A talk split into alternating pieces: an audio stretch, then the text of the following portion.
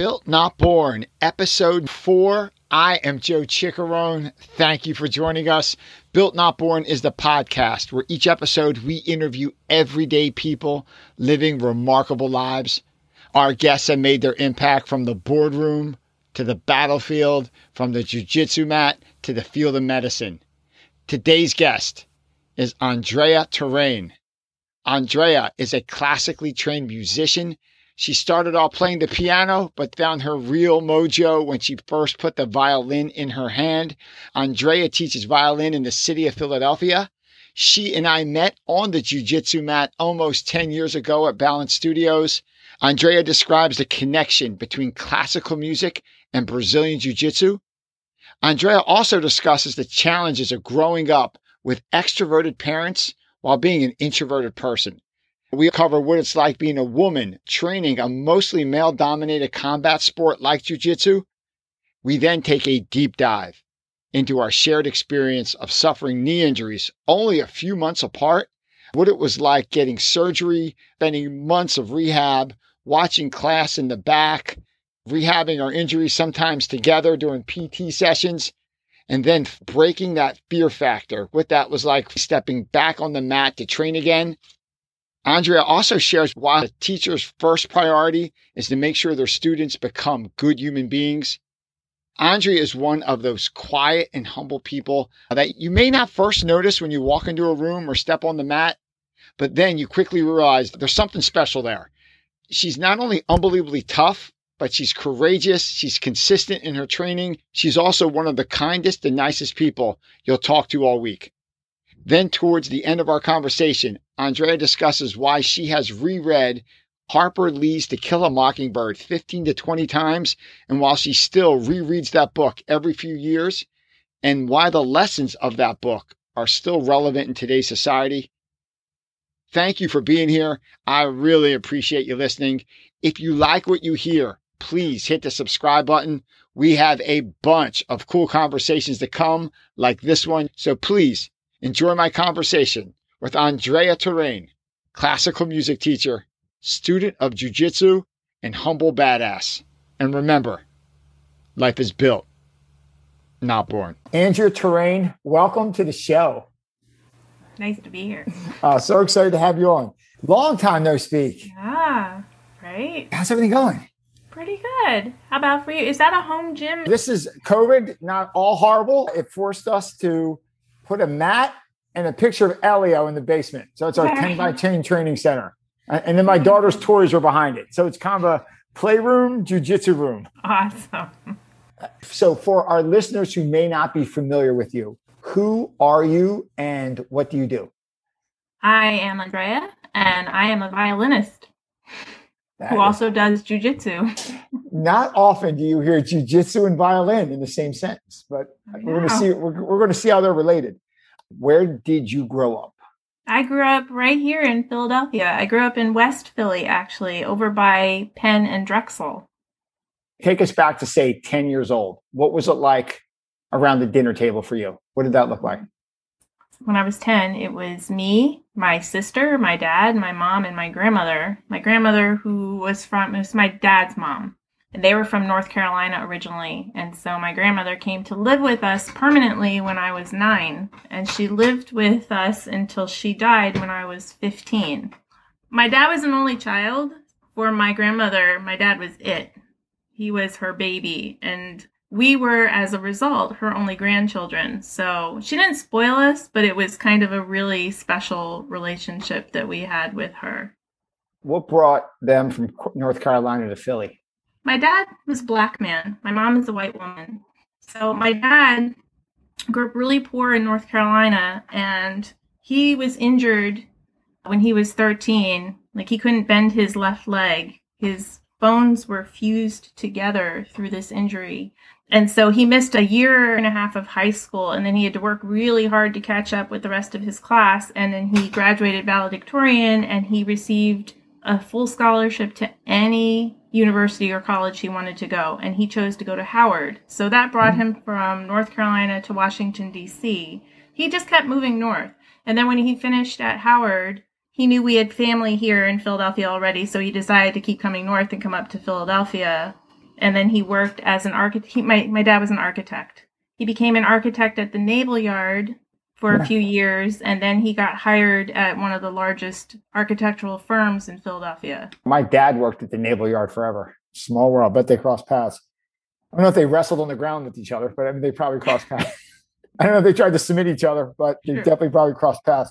What was the most vivid memory of your childhood? My parents were really extroverted people. Mhm. I am not. I'm a very introverted person. so, like, they would just drag us around everywhere. Everybody knew my parents, everybody knew my dad. I think that's the most thing, like just being dragged everywhere, being thrown into all these different kind of environments. And That's hard. That's not the easiest thing. My, my wife and I are pretty outgoing. We have family members that are introverted, and it, it's an interesting mix when they're done talking. Or It's an interesting dynamic where it's it's sometimes hard to get on the same page and make both sides happy.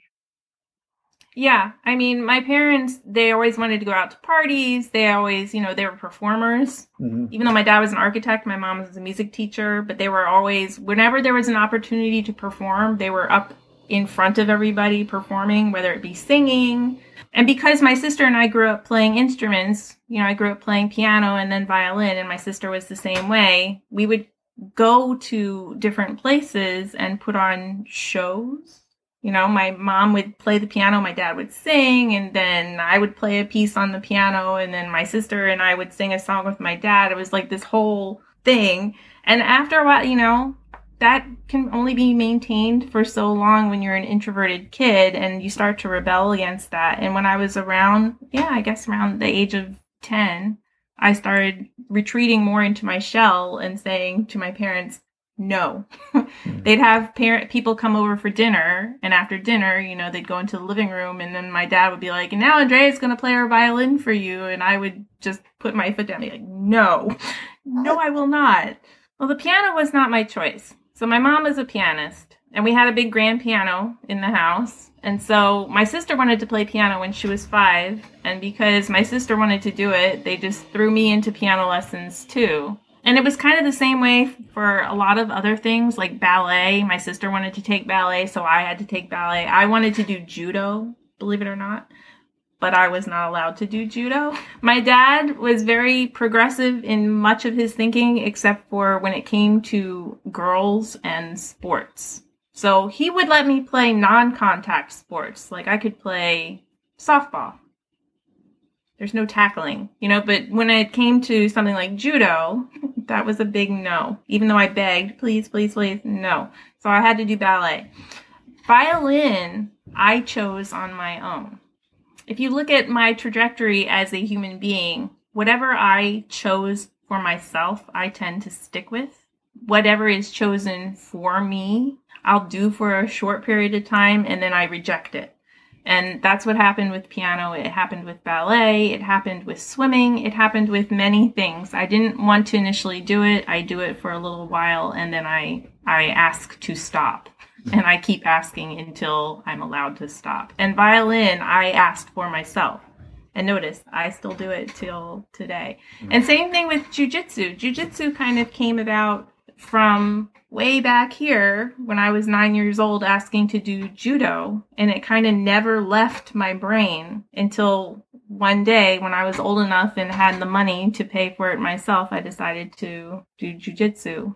I want to follow up on the jujitsu thing in a moment. Violin. So when you first put the violin in your hand, what did you feel? Boy. So, how so? Just because it was a desire. I saw other people doing it and I wanted that. When the, the string teacher at my school came into the room and she asked at the beginning of the school year, I was in fourth grade, she asked if anybody wanted to play a string instrument and she put the names of the instruments on the board violin, viola, cello, bass. And my hand shot straight up in the air. And that's very unlike me. You know, I'm like, I don't Mhm. know, I don't know. But my hand shot straight up in the air. And that's because my parents always had on classical music. They always had, at the time, on PBS, they would show the Philadelphia Orchestra on TV and they would have the music on the radio station at the same time. So my parents would have the radio station on and the TV on, you know, full stereo sound. And I would just watch the violins play because they're on the edge of the stage and you can see all of them and they move in unison. And I just thought it was a beautiful thing. How difficult was it to learn, say, first six months of violin? Not that difficult, but but I didn't do it well. I didn't practice. And that's because it was group lessons at my school and the teacher didn't really pay that much attention to me. And the reason she didn't pay that much attention to me was because I already knew how to read music. Because I had been playing piano since I was 4 and my mom's a music teacher. I could already read music. I knew basically everything that was on the page. I just didn't know how to hold the the the violin. She had kids who didn't know anything right? Didn't know how to read music, didn't know how to hold a violin. So she stuck the violin under my face, stuck the bow on my hand, gave me an idea, pointed at the music on the page, said, There's D, there's A. and she left me to figure it out on my own while she worked with the other kids. So I thought I was doing a great job. Scratch, scratch, scratch, scratch. And I was doing a ter and so I didn't practice. And I was doing a terrible job in reality because I would come home, I would put the violin on the floor, I'd walk away from it, and then when I had to bring it to school, I'd go and I'd pick it up and I'd carry it to school and I'd do it at school and I never practiced. But at the end of that year, I left that school and went to a different school. And the school I went to was Masterman, actually, down here in Philly, one of the greatest schools there is and they had a really amazing violin program there and my sister was already at that school and was playing violin with the teacher there and my parents asked if we could have summer lessons and at first my teacher was like i don't know you know i don't really like taking on another kid who started under another teacher but my parents were like you're already teaching our other kid just add andrea in and so she did and then i took off that because she fixed me. She fixed me because I had one-on-one lessons. She fixed me, so I played correctly, and then I just kind of took off. And it wasn't. It still wasn't hard. It got hard later. Also, the more advanced you get, the more detail oriented you have to become. My brain. Some kids are more detail oriented at a young age. My brain, when I was eight, nine, ten years old, only semi detail oriented. If it, a lot of things came easily to me when I was young, and this was one of the things that came easily to me. And so when it became difficult, I would get frustrated, and then I would resist doing it. A little. I didn't want to quit, but I would resist doing it. I would resist having to do all the mental breakdown because all of a sudden it was hard work why isn't this just easy for me like everything else has been easy and that that's also kind of a trait that i've maintained throughout my life too that that happened with every subject if it got difficult i would resist things that are non-technical where you're reading books where you're just remembering things easy for me things that are more physical and you have to really think about more difficult how you described violin you could just take violin out and put jujitsu in. Everything you say with violin is true with jujitsu. It's fun when you start, then it gets more technical, then it gets hard, and then you get frustrated, and like that dip comes in, and you're like, oh, do I? Or you never want to quit, like, but you're like, wow, I got to work at this, or this is not going to be a good experience. How do you see violin and jujitsu kind of microcosms of each other? I have seen them connected since I started since the day I walked onto the mat and started. Some things were easy, and some things made you want to tear your hair out. Yeah, especially when you start putting the rolling in. Just learning the techniques. Like I could drill all day long. I do that kind of stuff on my violin. Take some little thing and work it to death whether it be a technical passage on the violin or if you're figuring out how to put your hands and do the motion for a kimura or whatever, right? I could figure that out all day long. But doing that in the moment while other things are happening and you're rolling. Like the person saying, no, you're not giving my arm back, or you know what I mean? Or they're doing something to counter it. I know Josh in his classes at the end, uh, situational sparring, he calls it. Well, okay, you're doing a Kimura, but there's resistance. And at first it's a little resistance, then it's a whole lot.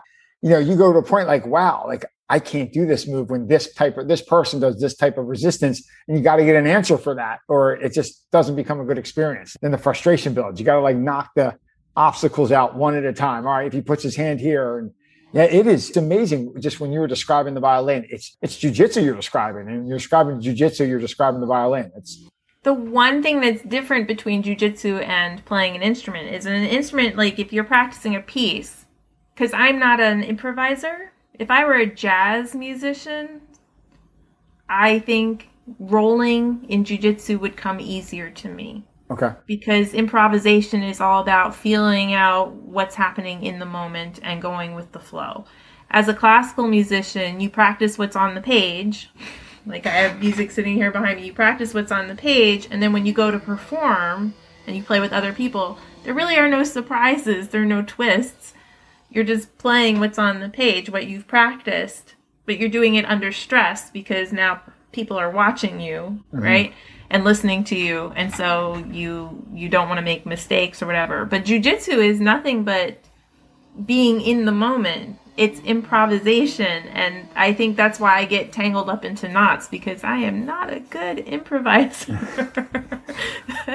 I think you're better than you think but it, it, i think that's the gift of jiu-jitsu where it forces you to improvise to some degree where you're like oh i have a game plan. I'm going to do this then i'm going to do that. And then as soon as you try to do step one they throw something at you that you have to go totally off script right. or you're in a really bad spot forces you to improvise in the moment, but still have a concept of where you are and like what can come next and what can't come next. It's a it's a life skill. It's such a life skill. It really is. It's it's opened my mind in that respect in a lot of ways, right? That mm-hmm. you can't get comfortable because you're going to be uncomfortable. You're you are going to be in an uncomfortable position. And what are you going to do about it? How are you going to respond to that? someone said this once years ago and it just stuck with me like the gift of jujitsu, it makes you comfortable in uncomfortable situations. Sean Nesbitt, like good buddy of mine, he's got to have 60 pounds on me, easy. And like, and he's really good. I mean, he's good. You're in a bad spot with him within the first two, three minutes. That's the most uncomfortable thing that'll happen to me all week. Yeah. You know, and he's really good and he's trying to grab your arm for a Kimura. And no matter what happens the rest of the day at work or at home, it's not that bad. there's nothing that's that not uncomfortable. You have someone who's so like talented and strong and technical, and it helps you keep your mind like, all right, what can I do? I can grab my leg. I could shrimp out a little bit. I could reduce the angle or reduce his leverage. Little iterations you can do. And then like I guess when like life comes at you in outside of jujitsu or violin, what minor move can I make to give myself a little bit better spot? Can I get up earlier or go to bed later? Or there's little iterations you can do. And I think that's what the gift of like a, an instrument or jujitsu teaches you. You went to Temple. How, how did you decide to go there? Well, I went there for graduate school. I was away for undergrad.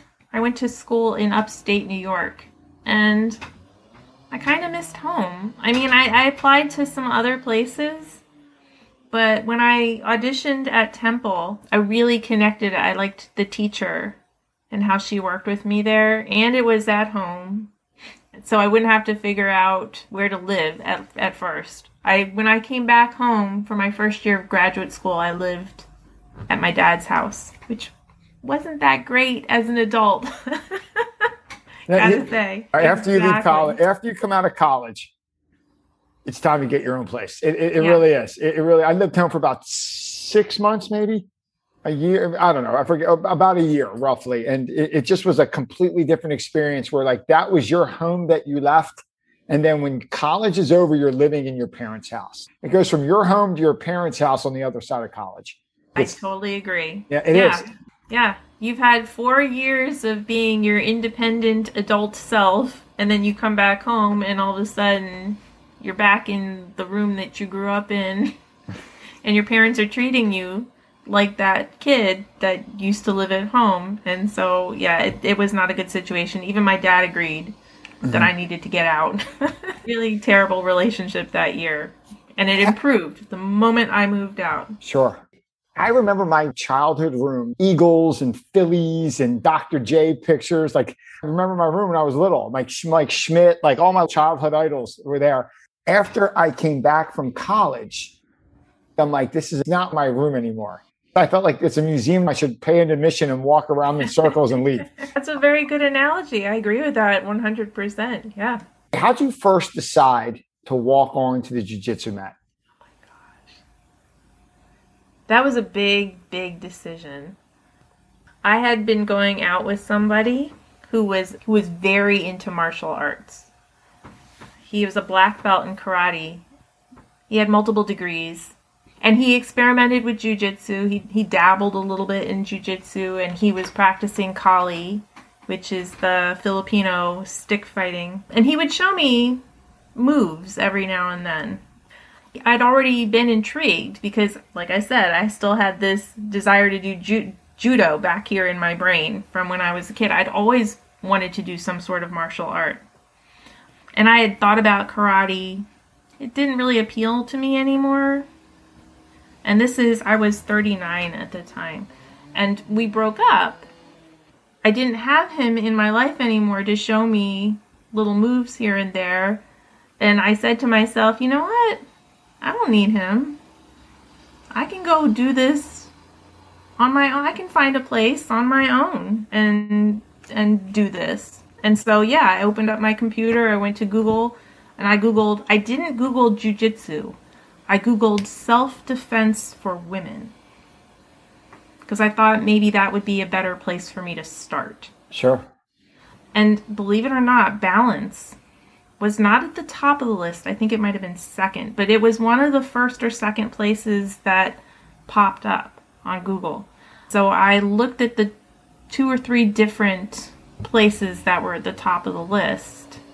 And for some reason, I think balance was not the closest because at the time there was another jujitsu place that's I live in Queen Village, South Philly. There was another place that's at like Fourth and Bainbridge. It's within walking distance of my house, but it didn't sound as appealing to me as the description at Balance. I decided to call up Balance, and the person who answered the phone was Drew. Perfect. And we all know how awesome Drew is. So within two minutes of talking to him, I had already just I had decided. I was like, this sold. is the place I'm gonna go. Do you remember your first lesson? I do. It was on a Saturday because it was in the summer. I can't normally go on Saturdays because I'm teaching, but during the summer I could go on Saturdays. So I went on Saturday to the beginner class, the basics class, and I met Drew, and he showed me around the place. And of course, Drew being Drew is very sweet, very open, very welcoming, right? And then he showed me where to get changed, and then he walked me over to the mat where I was going to take my first class, and that class was taught by Brian Bentley, who's another amazing person. And at the time, he was a he was a brown belt at the time, not yet a black belt. Taught such a great class, so amazing that at the end of the class I walked off the mat and Drew asked me if I had fun and I was like, "Yeah, that was fun. Yes, I will be back. Yes, and yes and yes and when can I sign up?" And that's when I went in and I signed up all the paperwork and everything. But yeah, that was a great first experience.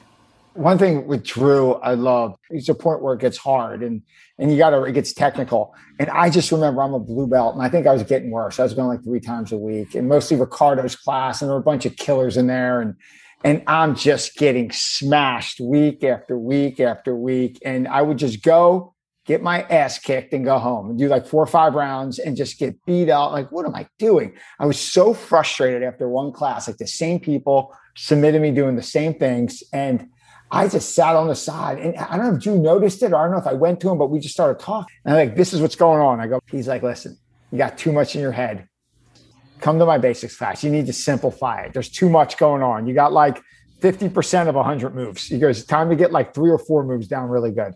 And just come to my basics class. So I just started going to his basics class and just started going. I think it was Tuesdays or whatever it was. Tuesdays that, that must be when I met you because yeah. I went to Drew's Tuesday basic class like that's clockwork. Yep, and that's that's where I met you. And he had that loyal following at his Tuesday basic class. Yes. Wouldn't you know, the simpler I got, and the more focused I got, for me in my little world, the better I got. Not saying I was good, relatively speaking, because the, the good is so relative term, but for me, my game improved as I simplified and focused. So you would think like more's better, like heel hook, berimbolo, like spinning guard pass. Like that's where I suck. Right. But if you go like, hey, we're bumping and rolling, then we're doing elbow escape from bump and roll. Like it just little things like that. And then, then we're going to add like a, like, you know, a guard pass and like just, just, just putting on, bolting on basic moves and showing how they're all connected and doing it slow, gradually over a long period of time blew my mind and changed my game. You take a picture that his basics class if you look at that time frame, you could go two years later and the majority of the class is the same on Tuesday. If you go like an iPhone photo, I'll make it up like 2013, then you go 2015. Two years later, which is an eternity in a martial arts school, how quick the turnover is. It's the same six, seven people in the same class two years before. Does that make sense? Oh, yeah. All partnered up with each other still at the same yeah. point. It's a testament to him and I guess that teaching style. Oh, yeah. I kept going to Drew's class, you know, when he was like, okay, you don't have to take this. Well, they, they never say you don't have to take this anymore, but you know, they open it up. Now you can take mm-hmm. the, the more advanced classes, right? The mixed belt classes. And I was like, you know what? I'm going to keep coming because I realize how, just how important, just like in music, you don't stop playing scales just because you learned it five years ago you warm up with scales every single time you pull your instrument out of the case. I don't care if you've been playing for five years or 50 years. So I was like, I'm going to keep going to fundamentals class because everything builds off of that. Like you were saying, the stronger your basics are, the more you realize how the more difficult moves connect to all of that stuff, right? So yeah, I went to Drew's class for until he left. Basically, from the time I started until he left. That great picture of uh, you, Amy O, me, Sean, like that last class before they moved on to Seattle. I think that it's one of my favorite balance pictures where there's that group of like core group of like a dozen people, maybe six or seven were there for years. That's one of my favorite pictures. One thing we both share, besides we live in Philly and we train jujitsu, is we both decided it's a good idea to have a major knee surgery and get injured. And for those who can't see, we're both covering our face. both on the same mat. I think I was in the class where you got hurt. I think it happened about 10 feet apart. It wasn't um, even a couple years apart, Joe. I think like as apart. I was coming back, got you hurt. got injured, right? But you were just coming back. And not only that, we had the same surgeon. I went to your surgeon and walk us through. So you're doing this as a hobby. I remember the move, right? So you take me through that class. What's going through your mind? Uh, we were doing takedowns, and I know it was a a back takedown, like grabbing the leg from behind. So Rick had shown it as the technique for the day, and then he did King of the Hill, and I got up there. It was my turn. I think I successfully went through once, and then it was my second time through and I know exactly who I was paired with, but I won't say who it was. A higher belt than me. I was blue belt at the time. It was a purple belt. Yeah, we got our legs entangled, and I was maybe being. I'll put some of the blame on myself. I'll put some of it on. I won't put all the blame on him. You know, I didn't want to go down as we get stubborn sometimes. I didn't want to go down. I fought a little bit too hard against, but then he pulled the wrong direction and my knee, my leg kind of went like that. like my foot oh. went one direction and my thigh went the other. Like they just oh. twisted and I heard the pop. That's awful. That's so Isn't bad. That awful? Oh, I felt it. I hear it. I still feel it. Like you remember it. Like check all the boxes. Yep. And I just crumpled to the mat. I started laughing. I think it was shock. The pain hadn't quite hit me yet, but I knew that I heard the pop. I felt the pop. I knew something bad had happened. I started laughing. And I remember hearing somebody on the side of the mat ask, Is she laughing? They're like, Is she is she okay? I went to stand and I knew I couldn't stand up. Like I could not stand up. I felt the knee like this like it was not connected completely anymore. And that feeling when you try to get back up, like, oh, I just sprained it or whatever, it's my knee just cracked, like you cracked your knuckles, like, ah, I just popped or whatever. No, I'm fine. And you get up and you feel your upper like your knee like like move in ways it shouldn't like it's like not connected Yeah, it's not connected. and you, you it's like this like wobble like it's like it's it's bouncing around in ways it should not you've never felt before and then you just go right back down exactly. like boom eh, like sniper boom back Yeah. down But I was like, nope, can't walk, can't do it. And Rick came over and he dragged me off the mat. And that's when he told me, he thought, he said, I think it's your meniscus. He sat there and he felt around and he said he thought it was my meniscus. And it was partially my meniscus.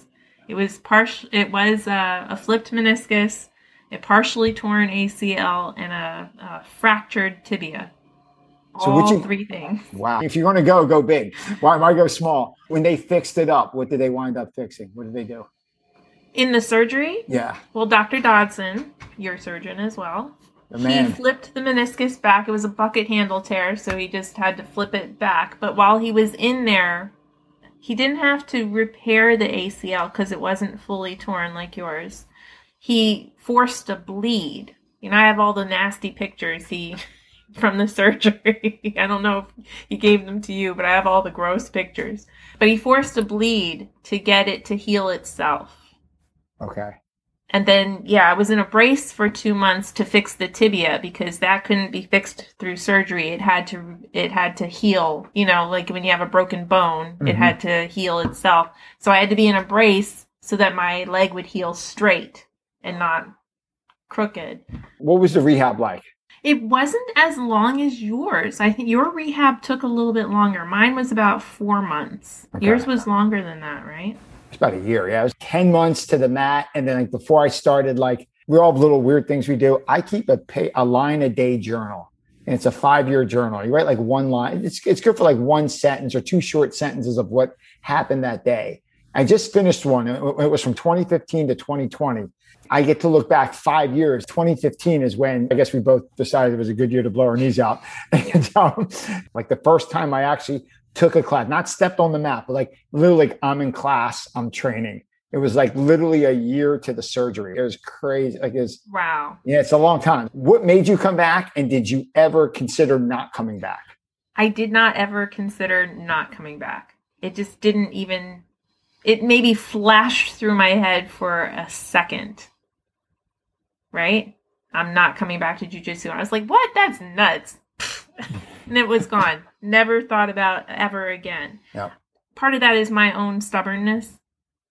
I'm very stubborn. And like I said, if it's something I choose to do, I follow through on it the fact that I walked through the door and kept going after that first class meant that I was going to stay on this path. And the injury was a little bump in the road, but the path didn't diverge, right? It kept going.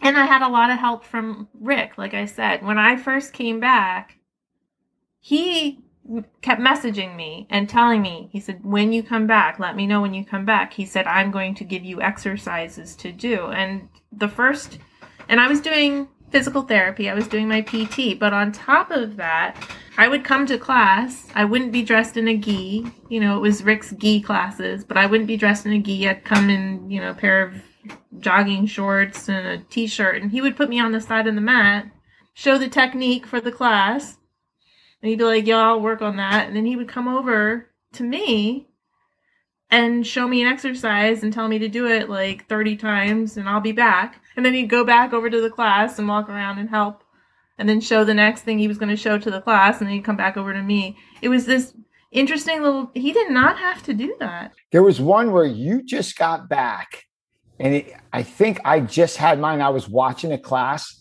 and he's like, "Oh, my PT group's here or something," and I would go. I, I, I sat next to you as you were doing your way. You were way ahead of me on the rehab curve, but I was sitting there like doing leg lifts while you were sitting there doing like Right, more advanced right. stuff. And he gave us stuff to do on the side That's as we're watching, like just stepping on the mat, walking into the building. Remember, I still had a knee brace on, full knee brace, where I would watch class like two, three months after surgery just to watch, because you always hear Helio watched when he was a young kid, purposely step on the mat. And I'm going to watch class sitting on the mat like 10 feet away from everybody, just like to break that mental barrier of getting back on the mat. I'm kind of back on the field. I'm not in the game, but like I went out for the coin toss, be out there and, and, and, and make it not weird to be there. That's Yeah. a mental barrier that I think it helps you get over. Totally. Yeah, no, I did the same thing. I would come and I would watch class. I would watch Drew's class. But yeah, when I really came back, Rick is the one who really put me off to the side. And it's funny, there were a bunch of us who had the knee injury. It was me and Fred also had, he had meniscus surgery. So he was doing some of his exercises with me because he was like, Oh, you're doing that? I was like, Yeah, Rick's doing this for me. And then you, was like, I remember oh Dotson, one of my appointments with Dotson. He might have just saw Fred. I don't know what it was. He goes, One more balanced person comes to me. He goes, I'm going to set up office hours in that studio. It's all like two or three of us within a week of each other. So funny. What was it like when you're back? Like that first time you got knocked down? Do you remember that? Like the first, like tested it. What was that like? Terrifying. Yeah, it, it, it, it's a gut check. It's really, it's terrifying. Yeah. It's so mental. Like there's a point where you know you have to test it and you're there and it's either someone pushes you down or maybe they do a sweep or maybe you're in the guard and someone like pushes your knee down hard and like what do you think? I was scared, but I I feel like enough people knew. I would tell people, but enough people knew. That's the the one positive about being a woman in jujitsu is there are so few of us. And at the time, I think there were even fewer women than there are now. Everybody knew who I was and what had happened to me. And if they didn't, they soon found out. because Rick would say something, or Josh, or Drew, somebody would say something being like, don't touch her right knee. Don't touch her right knee. Rick and Phil have been so good to me. Sure. Especially, I'm sure you can relate, especially when I got injured. Mm-hmm. Right? Oh, yeah. Rick, yeah. Rick was amazing. You know, even if I didn't say it for myself, they'd be like, "Be really careful with her right knee." And and so, but so many of the guys knew. I remember when I came back, not when I took class, but I was sitting on the side. So many guys never spoke to me before, Joe that's the reality of being a woman in jujitsu. A lot of guys are afraid of women. I don't know if it's afraid or intimidated or they they're they're. I think they're afraid of hurting us. They they see women in a different way than they see men. But so many guys who were not willing to really talk to me or roll with me before my injury stopped and spoke to me after my injury because I came back. I think they expected me to be injured and then just disappear and they would never see me again. But I came back and I kept coming back. And then I turned into Rick's little pet because I was over here on the mat being given exercises by him. That changed my dynamic at at uh, balance a little bit. If you look at that, that you are such an anomaly. One, you're female, like you just said. There's not many of you, at least at the time that that a show up to train. But then say a couple show up they show up for the two week trial or the 30 day trial then they never come back they take three classes and don't come back. You join go literally have a major knee injury that requires surgery and like months of rehab. And the odds of that female joining getting her knee injured and then coming back to train it's less than 1% right. I mean it's it's like point you're in like the point 5% of the population. That's remarkable. And, right. Uh, and I think that's why so many guys would stop and say something to me. I mean, I was just sitting on the side of the mat and they, they would stop, never spoke to me before and be like, I'm so sorry about your injury. or they would just say something, anything to me when they were walking past me. That is so remarkable. I think just it's instant respect. Wow. Like much props, much respect. And like that person gets your respect. And like i have to go over and talk to her. Ones that wouldn't do it before because you're like what a baller. I mean what a baller. Now really good thanks for sharing that. I want to shift gears a little bit here but what makes you think? What makes you tick? Is there a book or an author that's influenced you or changed your mind more than anyone else?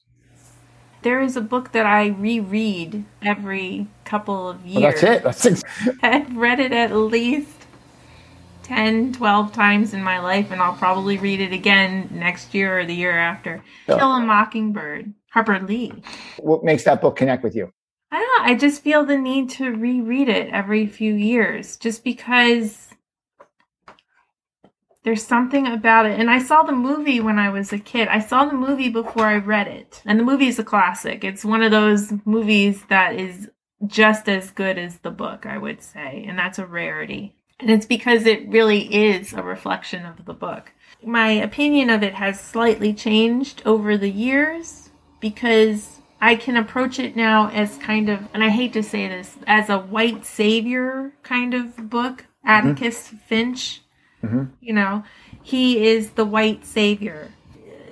He kind of had to be because people of color didn't have the power to save themselves, right? Mm-hmm. One questions whether or not they they do even now, right? We need help from our white allies. But, you know, I am the daughter of a black man. I am half black myself. And and that book is all about this one small town in I believe South Carolina. I think it's South Carolina. See, all these times I've read the book and I this is why I have to go back and reread it every few years. But, you know, this black man is put on trial for something he did not do. He's mm-hmm. accused of raping this white woman. Mm-hmm. And then, and then Atticus agrees to defend him despite like the community like like threat giving him threats. At one point, I think he even faces like a mob. Like like the mob comes to him and tries to lynch him because he refuses to abandon this person as a client. They they try to lynch the client. They try to and Atticus puts himself out. He sits himself out in front of the jail. Okay. To prevent them from coming to to lynch him. And at the end of the story, the client is murdered anyway because wow. yeah, he's murdered by murdered. Well, he's gunned down by the sheriff because he's fleeing, right? He's escaping. And so he's shot. It has a lot of you know, the the resonance it has now is different than it had when I was however old I was when I first read it, 13, 14. But the world has, you know, shifted a little bit. And so if you compare it to things that are in the news now, mm-hmm. like the George Floyd, the trial of Derek Chauvin that's happening right now, it, there's a lot of really kind of frightening tie in. Mm-hmm. Ryan Holiday is an author I, I, really like to read. He writes on Stoicism. And the, the, one thing in Stoicism is the world's a flat circle where the names and places and maybe style and technologies are different, but the same things just keep keep happening again and again. Like it just keep it's a circle. It, it's just like the you know someone's falsely accused and there's racism, there's bias, there's you know not a fair trial and people make their mind up before they should and, and, and they have preconceived notions. One thing outside of like the important part of what the book's about Harper Lee is one of that rare people that wrote their first book and became a star and never wrote anything again because she can never write anything that good again. It's like that Dexy's Midnight Runners, like that Come On Eileen. It's like that one hit and you never hear from them again. It's like that one mega hit and they're they're she did that one amazing book and she never wrote anything again. It's it's crazy. Yeah. How do you know it's time to re- read that book again? I don't know. I just I just feel it somewhere in my body. I feel it, and I see it on my bookshelf, and I just reach for it. thank you for sharing that. That is, I knew there would there'd be an amazing book that you would pull out. How about this? When you are at your best, what are you doing? Teaching. What are you teaching? Violin. What type of values do you try to pass on to your students? Kindness compassion, right? I think music is secondary. Music is great. You know, any skill that you can work at and it helps you. Music is a great way to learn problem solving, kind of the same way jujitsu is, right? You can calm down your brain, break down whatever it is you're working on into small pieces and then figure out how it all works together. That's problem solving. But at the heart of it, right?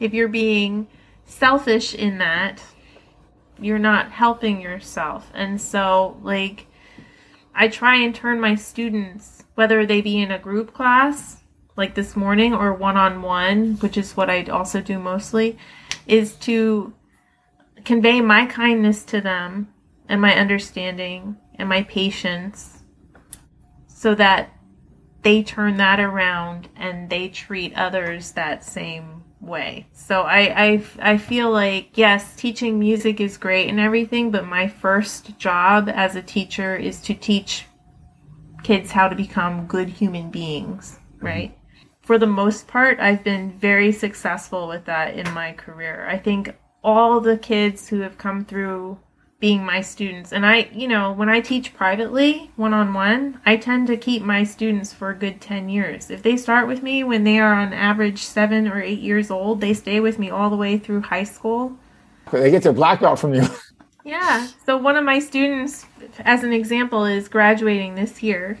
He's a senior in high school, and he's been with me since he, since he was eight. And he's just a wonderful young man. He is just the most wonderful young person. And I can say that about every kid that has graduated. They are just really good people, kind, intelligent, caring individuals not selfish. And I think that, not to give myself too big a pat on the back, because that also has to do with their parents and their upbringing at home. But I think that if you can be that kind of strong influence in a young person's life, that goes a long way. And being a teacher who is the only teacher who stays with a kid for that length of time, I, I feel like it's a big responsibility on my part to to help turn them into these good people.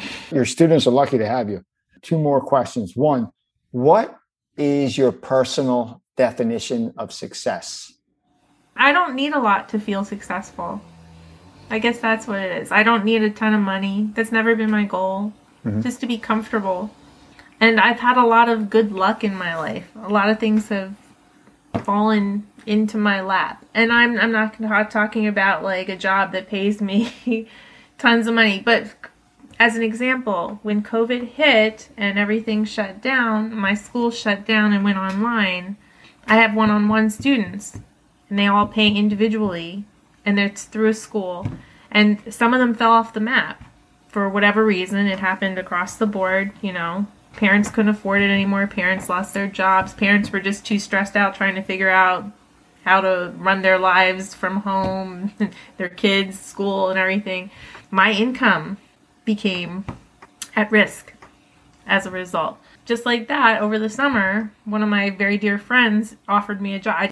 I was trying to figure out in my head what to do. She offered me this position at the school teaching third grade violin and it became a huge relief. So I feel for my for my life I've had a lot of success because I've had a lot of luck and maybe it's not luck. I've just have these really good connections with all the people that I have in my life.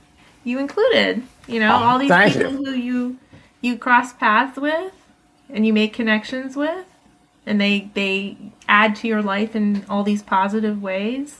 I feel like my life has been very successful because I have all these wonderful people. Feeling is mutual. Thank you.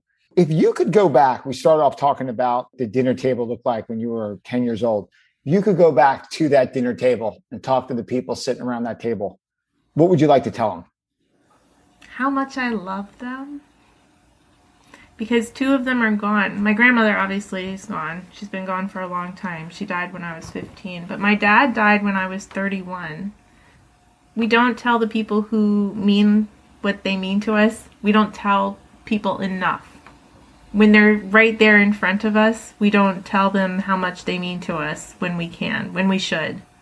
Right? So true. Yeah, so true. And so I feel like I would tell and my mom and my sister are still here, but I, I feel like we don't tell the people who are around us enough how they make us feel, how they add to our lives, right? Absolutely. Last question. If you could get a quote or a saying tattooed on your body, what would that motto or quote say? Oh my God, Joe. Practice more. No, I'm just kidding. that would work. That would definitely fit. That would work. Nice arm tattoo. Practice more. Yeah. and and not to be specific about anything, just practice more. I think that's a good spot. Practice. Practice more. That is perfect. Treya, thank you. Phenomenal. Thank you. Speaking to you, awesome to catch up with you. And I hope to see you live sooner yes. rather than later. Thanks for joining us. I really appreciate it. Uh, thanks for being on the show and wish you nothing but success. My pleasure. And the same to you. Oh, thank you, Drea.